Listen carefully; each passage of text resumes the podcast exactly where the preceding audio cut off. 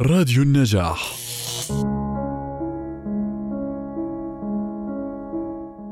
التركة. فيرجينيا وولف من عام 1882 إلى عام 1941 ترعرعت فيرجينيا وولف في جو مشبع بالثقافة، فقد كان أبوها السير ليزلي ستيفن ركنا من أركان الحياة الأدبية في عصر الملكة فيكتوريا، كما أنها كانت تنتمي من ناحية الأم إلى عائلة داروين، وكانت دار أبيها ملتقى لأكبر كتاب عصره، فرشفت من مناهلهم منذ الصغر، فلما كبرت غدت زعيمة لمدرسة أدبية تمثلت فيها لحوالي ربع قرن أرستقراطية الفكر والإبداع. وهي تذكر في إحدى رواياتها أورلاندو. أسماء بعض الذين هي مدينة لهم بمعرفة الأحوال التاريخية والاجتماعية التي تقتضيها الرواية. وإذا هم عدد كبير جدا من أبرز الشعراء والروائيين والنقاد والرسامين والمؤرخين في هذا العصر. أكثر ما تعنى فيرجينيا وولف في الرواية بتيار الوعي ولهذا تراها لا تهتم بالحبكة اهتمامها بدقائق الشخصية كما تصورها الأفكار المتواردة النافرة التي تمر بخاطرها. وقد تأثرت من هذه الناحية بالروائيين الفرنسيين رومان رولان ومارسيل بروست والروائي الأمريكي هنري جيمس. ولكتابتها طابع شعري يمازج بين الغنائية والرهافة والأسى ويجعلها من القلة الباقية في تاريخ الأدب الإنجليزي. كتبت عددا كبيرا من الروايات يتسم كلها بأسلوبها النثري المتفرد ولها بضعة كتب في النقد تدل على حساسية مركبة نادرة. فهي كانت تحاول التجديد دائما منتبهة إلى التغيرات في الحساسية والذوق التي عمت العشرينات وغدت كتاباتها من مؤشرات الحداثة التي تلت الحرب العالمية الأولى. فهي لا تريد للرواية أن تكون صورة فوتوغرافية للحياة بل إعادة خلق للتجربة نفسها. ولما كانت من أسرة ثرية وبعيدة عن معرفة حياة الناس بما فيها من بؤس ومرض وموت وقتل، فقد ركزت على التجارب الداخلية والأحاسيس العابرة التي كانت تعيش معها بخيالها وعقلها معًا. إلى أن اختل عقلها وأصيبت بكآبة نفسية أدت بها في النهاية إلى إغراق نفسها. وقد نشرت في السنوات الأخيرة مذكراتها ورسائلها في مجلدات عديدة، كما ظهرت أكثر من سيرة طويلة لحياتها، مما يجعلها شديدة الحضور في الحياة الأدبية الإنجليزية حتى اليوم. رواياتها جميعا تدل على مقدرتها المجهرية على تفحص دقائق الشعور والاختبار الحسي والجمع فيما بينهما على تنافرها. ولكن ليس لها من القصص القصيرة إلا عدد قليل جمع بعد موتها في كتاب بعنوان البيت المسكون وقصة التركة مأخوذة منه. والمرجح أنها كتبت حوالي عام 1930 تزوجت الكاتبة من ليونارد وولف وتسمت بلقبه ثم أنشأا معا دارا للطبع والنشر هوغارت بريس.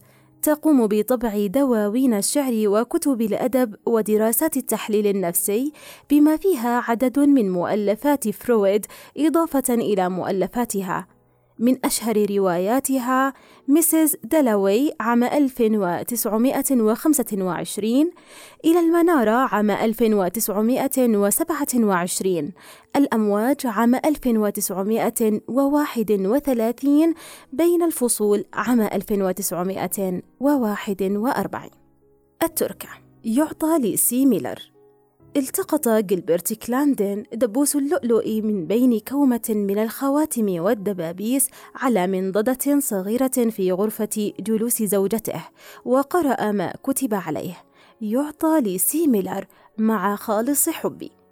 لم يكن غريبا أن أنجيلا تذكرت حتى سكرتيرتها سيسي ميلر ولكن جilbert كلاندن قال لنفسه ما أغرب أنها تركت كل شيء في هذا الترتيب العجيب مانحة هدية ما لكل من أصدقائها كأنها عرفت بدنو أجلها.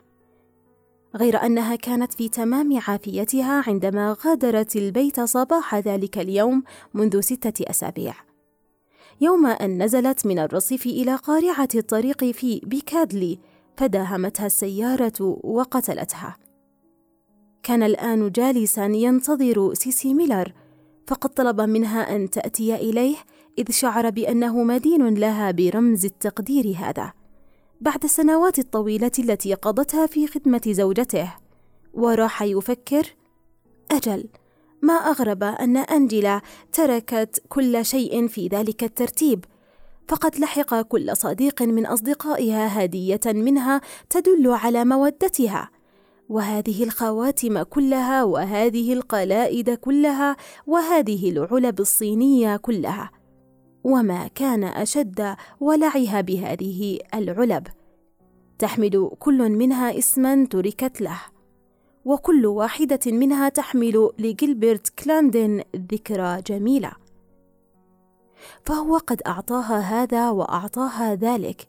وهذا الدولفين المصقول بعينين من الياقوت إنه ليذكر كيف هجمت عليه تلهفا في شارع صغير في البندقية وأنه ليذكر صيحة فرحها.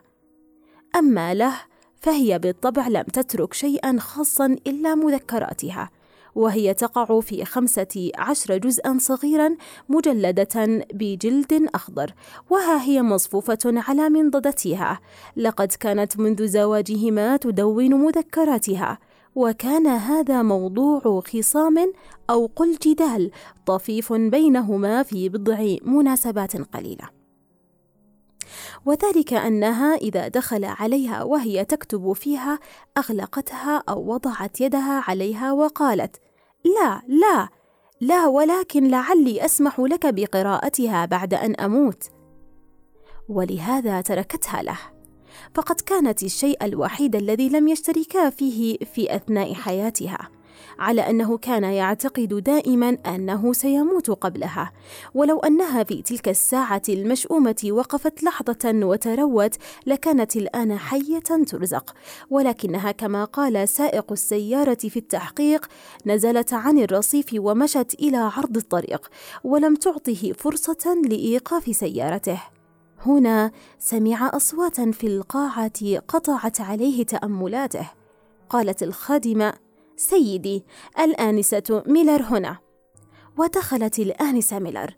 لم يكن قد رآها وحدها من قبل أو رآها باكية. أما الآن فهي مغمومة مضطربة ولا عجب فإن أنجلا كانت لها أكثر من مستخدمة لقد كانت صديقة لها.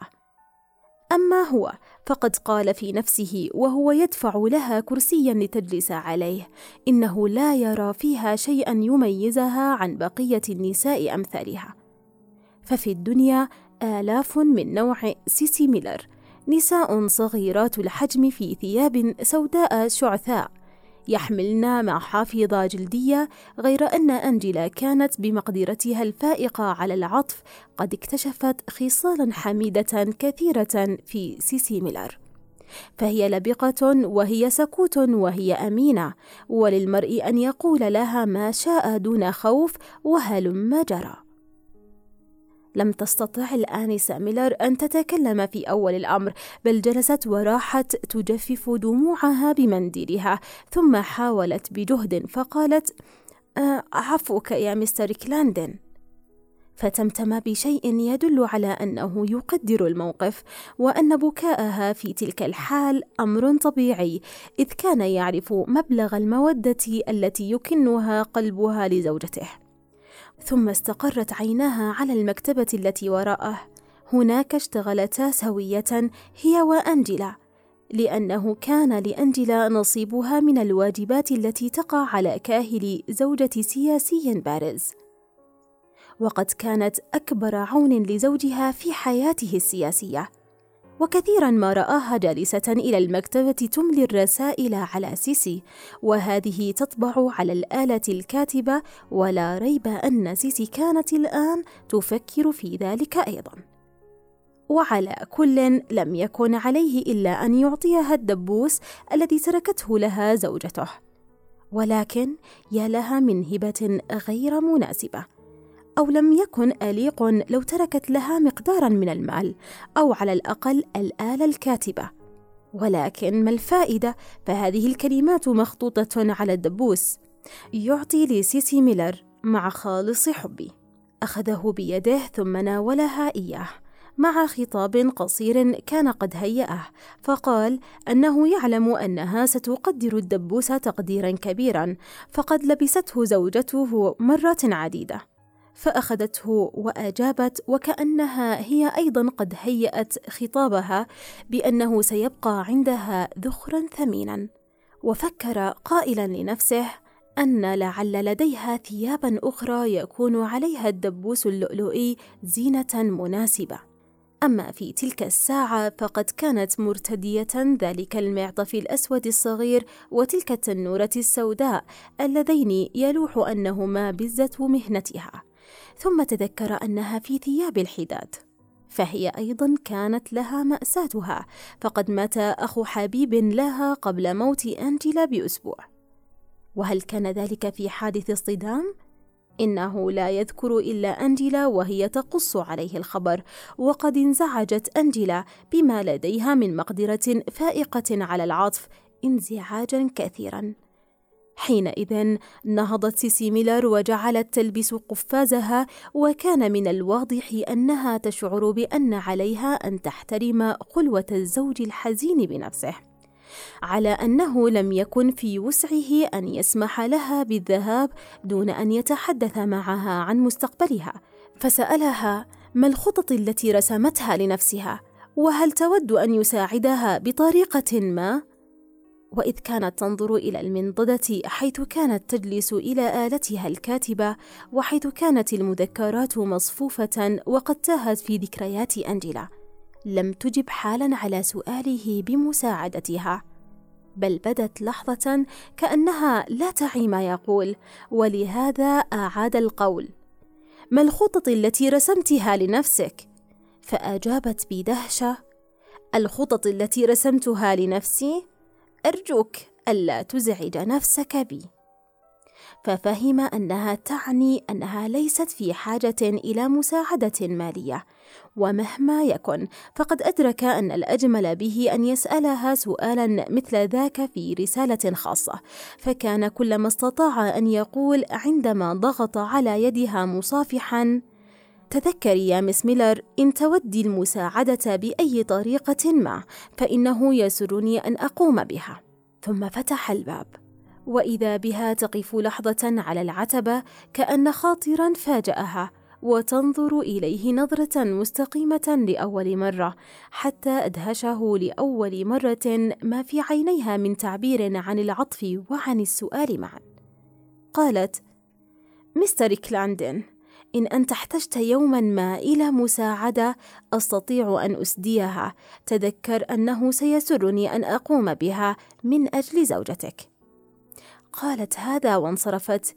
بيد أن كلماتها والنظرة التي رافقتها لم تكن منتظرة إذ لاح فيها كأنها تعتقد أو تأمل أنه سيحتاج إليها يوما ما. فجال في خاطره فكر غريب. بل غريب جدا عندما عاد إلى كرسيه. أكان من الممكن أنها في أثناء تلك السنوات الطوال حين لم يكد يشعر بوجودها كانت تضمر في قلبها كما يقول الروائيون نيران حبه. عندما مر بالمرآة ولمح فيها خياله لقد تعدى الخمسين ولكنه لم يجد ندحة عن الاعتراف بأنه ما زال رجلا بارز الشخصية. كما تدل على ذلك المرأة. فقال وهو يكاد يضحك. مسكينة يا سيسي ميلر. وكم اشتهى لو استطاع أن يقص تلك النكتة على زوجته. والتفت مدفوعا بدافع غريزي إلى مذكراتها. وإذ فتحها كيفما اتفق قرأ هذه الكلمات. كان جيلبرت اليوم جميلا جدا. فكأن زوجته قد أجابت على سؤاله. وكأنه بها تقول طبعا إن النساء يجدنك جذابا جدا ولا شك أن سيسي ميلر شعرت بنفس الشيء. ثم استمر في القراءة. ما أشد افتخاري بأنني زوجته. وكان هو أيضا فخورا جدا بأنه زوجها وكثيرا ما نظر إليها إذ هما في مأدبة ما وهي على الجانب الآخر من المائدة وقال لنفسه إنها أجمل امرأة في هذا المكان.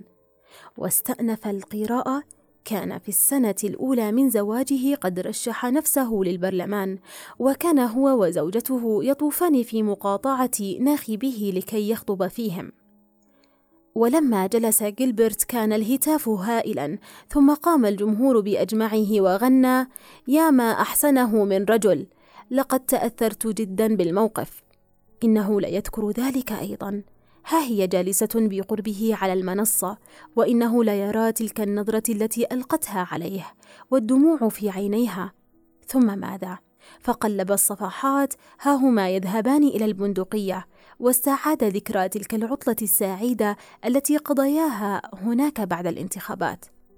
أكلنا الدندرمة عند فلوريانز وابتسم لأنها كانت ما تزال طفلة تعشق الدندرمة.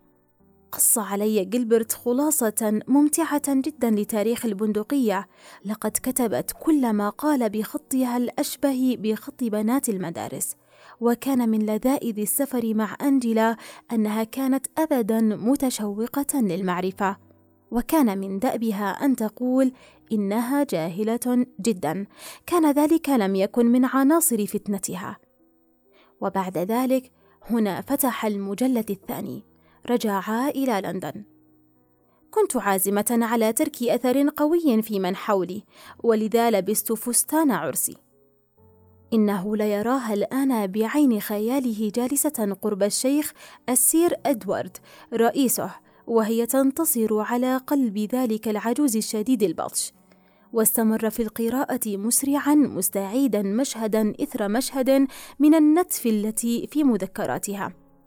تعشينا في مجلس العموم ثم ذهبنا إلى حفلة في دار لينغروف. وسألتني الليدي إن كنت أدرك ما علي من مسؤولية بصفتي زوجة جيلبرت. ثم مرت السنون وتناول مجلدا آخر من على المنضدة. وأضحى عمله يشغل باله في ازدياد ووجدت زوجته نفسها وحيدة في مناسبات متزايدة. ويلوح أن ألما جعل يحز في قلبها لأن لا ولد لهما. وكتبت في مذكراتها كم أتمنى لو كان لجيلبرت ابن. ولكن من الغريب أنه لم يأسف هو على ذلك إذ كانت الحياة مفعمة زاخرة بالعمل. وفي تلك السنة حصل على وظيفة ثانوية في الحكومة ولكن تعليق زوجته كان بالرغم عن الوظيفة الثانوية. لا شك عندي الآن في أنه سوف يصبح يوما رئيس وزراء. آه، لو تغيرت مجاري الأمور لتحققت هذه النبوءة. وهنا توقف عن القراءة لكي يتأمل فيما كان قد يحدث لو تغيرت مجاري الأمور، فقال إن السياسة قمار. ولكن اللعبة لم تنتهي بعد فهو ما زال في الخمسين فقط من عمره ثم عاد فألقى نظرات عجلة على صفحات أخرى مملوءة بالطفائف الصغيرة بالطفائف اليومية السعيدة التي كونت حياتهما. وتناول مجلدا آخر وفتحه كيفما اتفق. يا لي من جبانة لقد سمحت للفرصة مرة أخرى بالضياع ولكنني شعرت أنه من الأنانية أن أزعجه بمشاكلي ولو من شواغل الذهن ما له. ونادرا ما يتاح لنا أن نقضي المساء وحيدين. ما معنى هذا؟ آه ها هو التفسير. إنها تشير إلى عملها في ال East End حي العمال الفقراء. وأخيرا جمعت اليوم شتات شجاعتي وتحدثت إلى جيلبرت. كان لطيفا جدا طيب القلب فلم يعترض. وتذكر ذلك الحديث عندما أخبرته بأنها لا تعمل شيئا ولا تفيد احدا. ولذلك فهي تود أن تقوم بعمل ما. وتذكر كيف احمرت خجلا فازدادت جمالا وهي جالسة على ذلك الكرسي نفسه. إذ قالت أنها تود لو تقوم بعمل ما لتساعد الآخرين. وقد ناقشها قليلا في الأمر إذ سألها ألم يكفها أنها تعتني به وببيتها؟ ولكنه قال أنه مع هذا لن يعترض عليها إذا وجدت في عملها الجديد ما يسليها. وما نوع عملها؟ وفي أي إقليم؟ وأي لجنة؟ ولكن يجب عليها أن تعيد بأنها لن تمرض نفسها بالعمل المرهق. وهكذا ظهر بأنها كانت تذهب إلى وايت تشابل كل أربعاء وهو يذكر كرهه للثياب التي كانت ترتديها في تلك المناسبات غير أنها كانت جادة في الأمر ومذكراتها ملأى بإشارات مثل هذه. رأيت ميسيس جونز لها عشرة أولاد فقد فقد زوجها ذراعه في حادث. سعيت جهدي لكي أجد وظيفة لابنتها ليلى. وقلب الصفحات ولم يعد اسمه كثير الظهور فقل اهتمامه وجعلت بعض القطع المدونة لا تحمل له أي معنى. مثلا وقعت مع بام في جدال حاد حول الاشتراكية. من بام هذا؟ لم يستطع أن يكمل الاسم من الحرفين. لعله اسم امرأة قابلتها في إحدى اللجان التي كانت تشترك فيها. هاجم بام الطبقات العليا هجوما عنيفا وبعد الاجتماع مشيت معه وحاولت إقناعه غير أنه ضيق الذهن. اذا كان بام رجلا. لا ريب أحد لا ريب أحد هؤلاء الذين يسمون أنفسهم برجال الفكر المعروفين بعنفهم وضيق ذهنهم. كما تقول انجيلا جاء بام إلى العشاء عندنا وصافح الخادمة ميني وغيرت علامة التعجب الصورة الذهنية التي كان قد كونها في خياله. يلوح أن بام لم يكن معتادا على مرأى الخدم لأنه صافح ميني لعله أخذ أحد هؤلاء العمال الأليفين الذين لا يفصحون عن آرائهم إلا في صالونات السيدات. وجيلبرت يعرف هذه العينة من الرجال وهو لا يميل إليها مهما يكن. بام هذا. ها هو هنا مرة أخرى. ذهبت مع بام إلى قلعة لندن. قال إن الثورة لابد قائمة يوما. قال إنما نحن عائشون في فردوس مجنون. وهذا بالطبع ما يقوله عادة رجل من نوع بام إن جيلبرت لا يكاد يراه وهو يتكلم بمثل هذا فهو رجل قصير قوي البنية ذو لحية خشنة وربطة عنق حمراء يلبس بدلة من التويد كباقي أفراد طبقته ولم يشتغل يوما واحدا في حياته بإخلاص كيف لم تكتشف أنجيلا خداعه؟ تحامل بام بشدة على وكان الاسم هنا قد محي تماما. فقلت له أنني لن أسمح له بشتم. وهنا أيضا كان الاسم قد محي. أمن الممكن أنه اسمه؟ أكان هذا السبب في أن انجيلا غطت الصفحة عند دخوله فزاد هذا التساؤل في كرهه لبام. أكان له من الوقاحة أن ينتقصه في هذه الغرفة نفسها. ولم لم تخبره انجيلا بذلك قط؟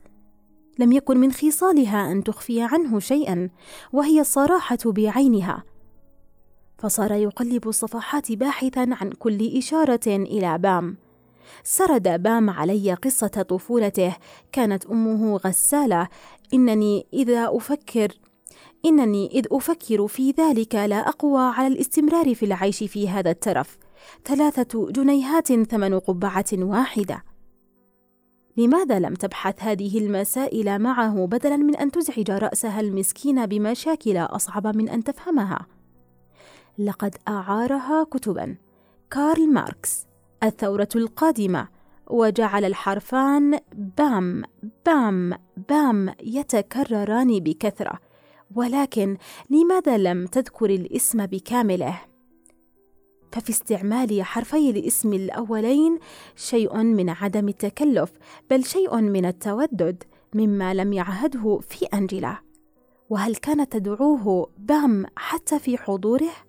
وقرأ جاء بام على غير انتظار بعد العشاء ولحسن الحظ كنت لوحدي. كان هذا في العام الماضي. لحسن الحظ؟ ولم لحسن الحظ؟ كنت وحدي؟ أين كان هو في تلك الليلة؟ راجع مواعيده بنفس التاريخ وإذا بها الليلة التي أقام فيها رئيس بلدية لندن مأدبته إذ قضى بام وأنجل المساء وحيدين ثم حاول أن يستذكر تفاصيل تلك الليلة هل كانت مستيقظة تنتظره عندما وصل إلى الدار؟ هل كانت الغرفة في ترتيبها كالعادة؟ هل كان على المائدة أقداح خمر؟ هل كان الكرسيان ملتصقين الواحد بالآخر؟ غير أنه لم يستطع أن يتذكر شيئا سوى الخطاب الذي ألقاه هو بعد العشاء في دار رئيس البلدية. وازداد الموقف عليه تعقيدا فهذه زوجته تستقبل في دارها رجلا غير معروف وهي وحدها لعل التفسير في المجلد التالي وبسرعة لجأ إلى آخر المجلدات المجلد الذي لم تتمه قبل وفاتها. وإذا باسم هذا الملعون على الصفحة الأولى. تعشيت لوحدي مع بام وقد اضطرب كثيرا وقال أنه قد آن لنا أن يفهم كلانا الآخر. وحاولت أن أجعله يصغي إلي فلم أفلح. ثم هددني إن أنا لم غير أن بقية الصفحة كانت ملطخة لكي تستحيل قراءتها. وقد كتبت على الصفحة كلها بخط كبير مصر مصر مصر. لم يستطع أن يقرأ ولو كلمة واحدة. ولكن لم يكن هناك إلا تفسير واحد. لقد طلب منها هذا النذل أن تكون خليلته. وحدهما في غرفته تدفق الدم في وجه جيلبرت كلاندن وجعل يقلب الصفحات بسرعة. ماذا عسى كان جوابها. لم يعد يرى الحرفين بل رأى أن مجرد هو قد حلت محلهما. جاءني هو مرة أخرى فأخبرته بأن ليس في وسع الوصول إلى قرار نهائي، ورجوته أن يتركني. لقد فرض نفسه عليها في بيته هو، ولكن لم لم تخبره بذلك؟ بل كيف قويت على التردد في إخباره؟ ثم كتبت إليه رسالة، وبعد ذلك كانت هناك عدة صفحات خالية، ثم هذا: لا جواب على رسالتي. ثم صفحات خالية أخرى إثر صفحة وإذا هي كلها خالية ولكن في أواخر المجلد بتاريخ اليوم الذي سبق وفاتها قرأ هذا هل لي من الشجاعة أن أفعل نفس الشيء؟ أفلت جيلبرت كلاندن الكتاب من يديه فسقط على الأرض. إنه يراها أمام عينيه. فها هي واقفة على الرصيف في بيكادلي. ها هي تجحر بعينيها وتقبض قبضتيها. وها هي السيارة قادمة. لم يقوى على احتمال الموقف ولا بد له من أن يعرف الحقيقة. فخطى نحو التليفون الآنسة ميلر وتلا ذلك سكون ثم سمع أحدا يدخل الغرفة. وجاءه الصوت أخيرا مجيبا. الآنسة ميلر تتكلم فقال مزمجرا من هو بام؟ وسمع حينئذ الساعة الرخيصة تدق ثوانيها على رف مدفأتها، ثم سمعها تتنهد تنهدة عميقة طويلة، وفي النهاية قالت: كان أخي، كان أخاها، أخاها الذي انتحر، ثم سمع سيسي ميلر تسأله: هل من شيء تريدني أن أوضحه لك؟ فصاح: لا شيء، لا شيء. لقد استلم تركته. لقد أخبرته بالحقيقة. لقد نزلت عن الرصيف لكي تجتمع بحبيبها. لقد نزلت عن الرصيف لكي تتخلص منه.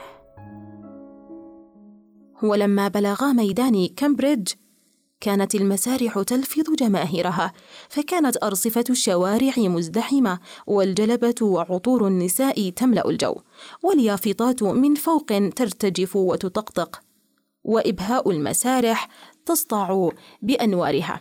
فلم يجد غريغوري مشقة في الشعور بالأنفة عن مظاهر رفاهية شعبية كهذه لا شيء فيها من الأرستقراطية. وطفق يتفحص من وراء المونوكل كل امرأة عابرة وقد شعر بمرح عجيب كادت دوخته أن تتحول إلى إحساس مزعج نوعا وشعر بطرب عجيب. وشعر أيضا وذلك من الغرابة بمكان بأنه كبير أكبر من الحياة. أما مولي فولز فلسوف يلقنها درسا يوما ما. قال تلك مخلوقة فتانة وأومأ إلى امرأة في عباءة من حرير أحمر لها شعر ذهبي قصير. ولكن سبيلر هز برأسه غير معير ذلك اهتماما كثيرا. وقال وهو يفكر ولنعد إلى حديث مجلتنا. أظن أنه يحس يحسن أظن أنه يحسن بنا أن نبدأها بسلسلة مقالات عن قواعد العلم الميتافيزيقية. والأسباب التاريخية والفلسفية التي تحدو بنا إلى الاعتقاد بأن الحقيقة العلمية صحيحة فعلا.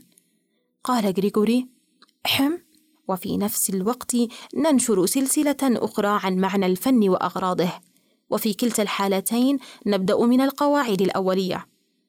ألا أتظن أنها فكرة حسنة؟ قال غريغوري: تمام. وقابلت إحدى نظراته المونوكلية ابتسامة قبول من إحدى النساء، ولكنها كانت لسوء الحظ دميمة الوجه ويلوح عليها جليا أنها ممن يحترفن البغاء. فمر بها متعجرفا كأنها ليست هناك. وكان سبيلر لا يزال يقول متأملا: لست موقنا تمام اليقين إن كان تولستوي مصيبا في رأيه هل يجوز لنا أن نصدق ما يقوله من أن غاية الفن هي نقل العاطفة؟ لعل ذلك بعض غاية الفن لا كلها. وهز رأسه الكبير. قال غريغوري كأنه يخاطب نفسه. يظهر أن سكري في ازدياد. وغدا يقلقه ذلك. وإن يكن ما زال يمشي مشية مستقيمة وبدأ شعوره بالدوخة يزداد شدة. ولم يسمع سبيلر ما قاله صاحبه. أو أنه كان سامعه فقد تجاهله واستمر في القول أما أنا فأعتقد أن غاية الفن الأساسية هي إعطاء المعرفة فالفنان يعرف أكثر منا عن العلاقات القائمة بين روحه والكون فهو يسبقنا إلى معرفة لا يمكن أن تعم في الناس إلا عندما يبلغون درجة عليا من العطور. ولذا تجد أن أكثر معاصرين إذا قيسوا بأعظم وأرقى ممن ماتوا في العصور السابقة ما هم إلا بدائيون. قال غريغوري غير مصغ تمام كانت أفكاره تتبع عينيه في مكان آخر. وأردف سبيلر وعدا عن هذا فإن في وسع الفنان أن يقول ما يعرفه. بل أن يقوله في طريقة تجعل معرفتنا البسيطة المتفككة التي لا نظام فيها ولا ترتيب تتخذ شكلا معينا كبرادة الحديد تحت تأثير المغناطيس. على حافة الرصيف وقفت ثلاث غادات كواعب يثير صباهن الغض كوامن الهوى وهن يتجاذبن أطراف الحديث ويمعن النظر في المارة بعيون براقة تزدري بهم. ويعلقن على الناس بهمسات مسموعة وينفجرن بضحك عال نافذ النبرات. واذ دنا منهن سبيلر وغريغوري رمقتهما إحداهن فنخزت صاحبتيها. يا للمنظر! وقهقهن عاليا وملأت أمارات الشماتة وجوههن.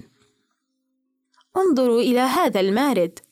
وكان المقصود بهذه العبارة سبيلر الذي كان ماشيا عاري الرأس وقبعته الرمادية الكبيرة في يده. وانطلقت صيحة أخرى لصاحب المونوكل وإلى هذا الأخرق؟ وقال سبيلر دون أن يعي بشماتة الحسان به وهذه القوة المغناطيسية التي تنظم فوضى العقل وتضفي عليها شكلا ثابتا. هي التي تجعل الحقيقة التي يعبر عنها المرء شعرا أو فنا. أجل قدرا من الحقيقة التي يعبر عنها المرء نثرا. وأما غريغوري فهز إصبعه على الشامتات يوبخهن مداعبا فانطلقت من حناجرهن صيحة نافذة أخرى ومر الاثنان بهن. ثم التفت غريغوري إلى الخلف مبتسما وقد اشتد طربه ومرحه على أن الدوخة أخذت أمرا مزعجا حقا. قال سبيلر مثلا قد أعرف تمام المعرفة أن الإنسان مائت لا محالة غير أن هذه المعرفة تتخذ شكلا معينا بل تزداد اتساعا وعمقا عندما يتحدث شكسبير عن ذلك فيقول أن كل مآسينا قد أنارت للبشرية الحمقاء الطريق إلى الموت والتراب. وكان غريغوري يبحث في ذهنه عن عذر يتخذه لكي يتهرب من صديقه ويعود إلى مغازلة الغادات الثلاث. حيث يطارحهن الحب جميعا في آن واحد كما قال مالارميه أشتت شمل القبلات الواشجات التي أحسنت الآلهة مزجها. وجاءت إليه عبارة مالارميه مكونة من رغباته المبهمة أروع الأشكال وآنقها. إذا كان سبيلر السخيف مصيبا فيما يقول. وأما كلمات سبيلر فجاءت إليه كأنها صادرة من مكان بعيد. افتتاحية. كوريولان التي نظمها بيتهوفن جزء من معرفة جديدة كما أنها تنظم معرفة قديمة كانت تشتتها الفوضى. وفكر غريغوري أن يقترح الذهاب إلى فندق مونيكو بحجة نداء الطبيعة وهناك يتسلل إلى الخارج خلسة ولا يعود. أفليس من السخف من سبيلر أن يبالغ في ثرثرته الآن؟ لا شك في أن ما يقوله طلي جدا لو أنه قال في مناسبة أخرى. أما الآن ولا ريب أيضا أنه يظن أنه سيستخرج مني أنا غريغوري ألف جنيه. يا للمهزلة! غير أنه في ازدرائه هذا شعر بأن سكره قد تحول إلى اضطراب في المعدة مزعج. وسمع سبيلر يقول والمشاهد الطبيعية في بعض لوحات سيزان مثلا. وعلى حين غرة خرج من بوابة مظللة على بعد بضع أقدام منها شيء يتحرك ببطء وهو يرتجف. شيء كأنه حزمة من خرق سوداء مهلهلة. يمشي على حذائين محصورين وعلى رأسه قبعة مقطعة متثنية الحواف. وله وجه هزيل في لون الطين. ويدان تحمل إحداهما طبقا صغيرا عليه علب كبريت. وكان يفتح فمه وقد فقد من أسنانه الصفراء سنين أو ثلاثا وهو يغني بصوت يكاد لا يسمع. وخيل إلى غريغوري أنه يرتل أنشودة. إنني منك يا ربي أدنو. واقتربا منه واستمر سبيلر في تلاوة قائمته التي لا نهاية لها. ورسوم جونو وبعض تماثيل الإغريق القديمة. نظر ذلك المخلوق إليهما ونظر غريغوري إليه. وتقابلت عيونهما فوسع غريغوري فتحة عينه اليسرى وسقط المونوكل إلى آخر خيطه الحريري. وبحث في الجيب الأيمن من بنطلونه الجيب الذي يحفظ فيه العملة الفضية. لعله يعثر فيها على نصف شل ولا بأس حتى من قطعة شل غير أنه لم يكن في جيبه إلا أربع قطع من ذات الشلنين والنصف شلنان ونصف فتردد ورفع إحدى القطع إلى منتصف الجيب ثم أسقطها فرنت فيه. وبعد ذلك أدخل يده في الجيب الأيسر حيث القطع النحاسية وأخرجها مملوءة الحفنة. وأسقط في الطبق الذي قدم إليه خمسة عشر بنسا. وقال كلا لا أريد كبريتا. وتوقف الرجل عن الترتيل لحظة لكي يشكر غريغوري غير أن غريغوري أحس بخجل شديد. وقد جعل المونوكل يرن في أزرار صدريته وصار إذ يخطو يضع الرجل أمام الأخرى بحذر وهو يمشي مشية مستقيمة ولكنها أشبه بمن يمشي على الحبل كم تمنى لو كان صاحيا وكم تمنى لو لم يشتهي تلك الكومة المشتتة من القبلات. خمسة عشر بنسا ولكن ما زال لديه متسع للرجوع فيعطي السائل قطعة ذات شلين ونصف. بل قطعتين. فليعد راكضا غير أنه استمر في مشيه مع سبيلر خطوة خطوة كأنه يمشي على الحبل. أربع خطوات خمس خطوات إحدى عشرة خطوة اثنتا عشرة خطوة ثلاثة عشرة خطوة. آه يا لسوء الطالع ثمانية عشرة خطوة تسعة عشر خطوة. فات الأوان. من السخف أن يعود الآن. من الحماقة أن يعود الآن. اثنان وعشرون خطوة ثلاثة وعشرون خطوة.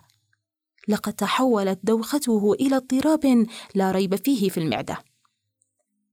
وكان سبيلر يقول ولكنني في الوقت نفسه لست أدري كيف يمكن لأكثر الحقائق والنظريات العلمية أن تصبح موضوعا للفن.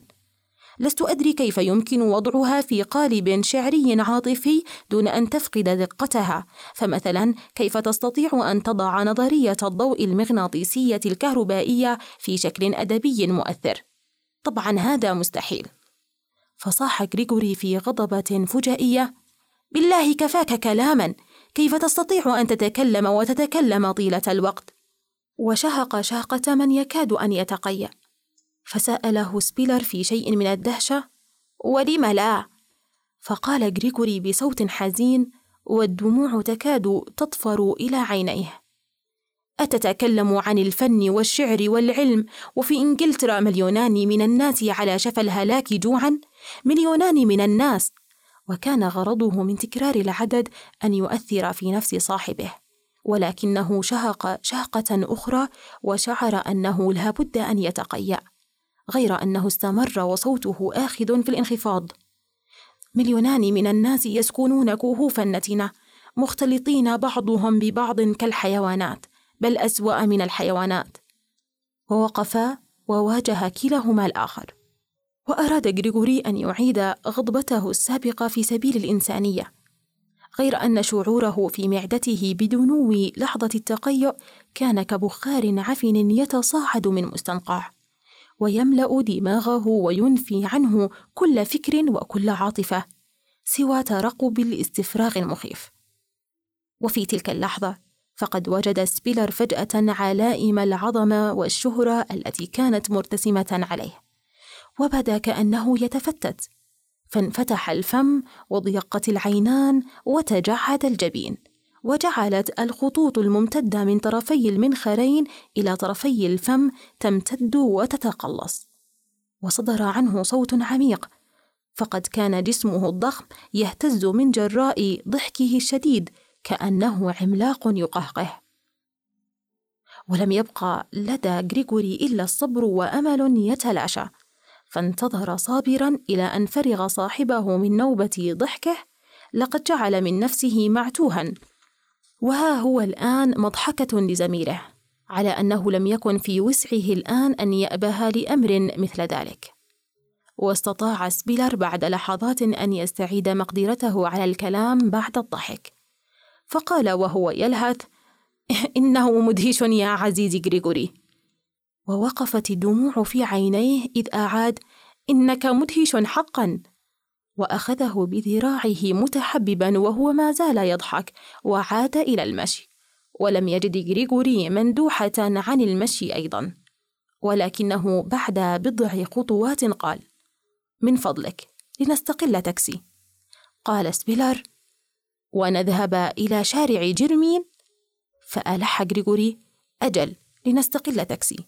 وفيما هو يدخل السيارة علق المونوكل بمقبض الباب.